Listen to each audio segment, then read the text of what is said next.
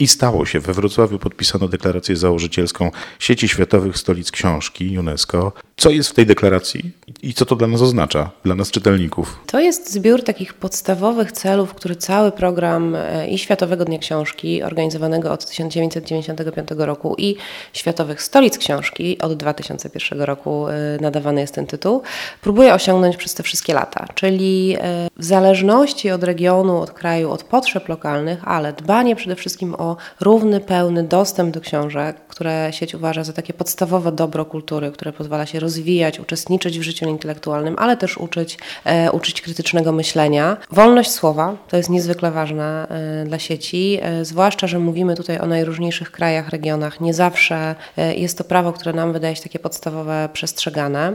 Wspieranie autorek, autorów, ale też przede wszystkim księgarzy, księgarek, bibliotekarzy i bibliotekarek i wydawców, tak? bo y, od początku w tym programie bardzo ważne są, jest cała branża książki i dbanie o to, żeby książka była doceniana, jeszcze szerzej dostępna, y, żeby pisarze, pisarki mieli szansę zaistnieć i żeby mieszkańcy tych miast, bo pytasz, co nam to daje, y, dostęp do tej literatury mieli żeby po raz kolejny ona stała się takim ważnym elementem codziennego życia, a jak wiemy, bywa z tym różnie. Czyli to chodzi o jakiś taki zespół wspólnych założeń, które będzie można potem przekładać na takie bezpośrednie działania w takich miastach jak e, Kuala Lumpur, Madryt, Tbilisi i Wrocław? Każda sieć e, zakłada współpracę, która w dużym stopniu opiera się na robieniu wspólnych projektów, ale chyba najważniejsze są wymiany, to znaczy wymiany dobrych praktyk. To jest takie słowo bardzo teoretyczne, ale oznacza to po prostu, że jeżeli komuś się coś udało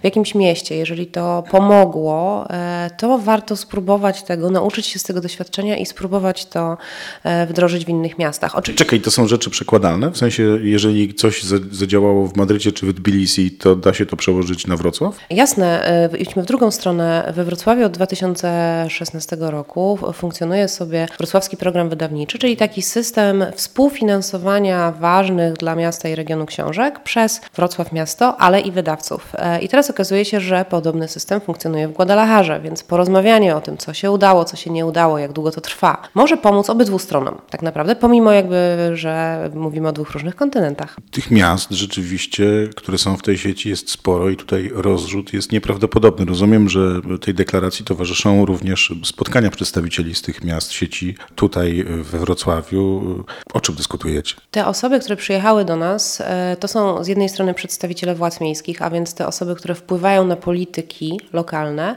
a z drugiej strony eksperci, czyli osoby, które działają i w tych wszystkich organizacjach partnerskich, w Stowarzyszeniu Wydawców, Autorów, Bibliotekarzy i Księgarzy e, i w swoich miastach od wielu, wielu lat, e, żeby te promowanie czytelnictwa i obecność książek rozwijać.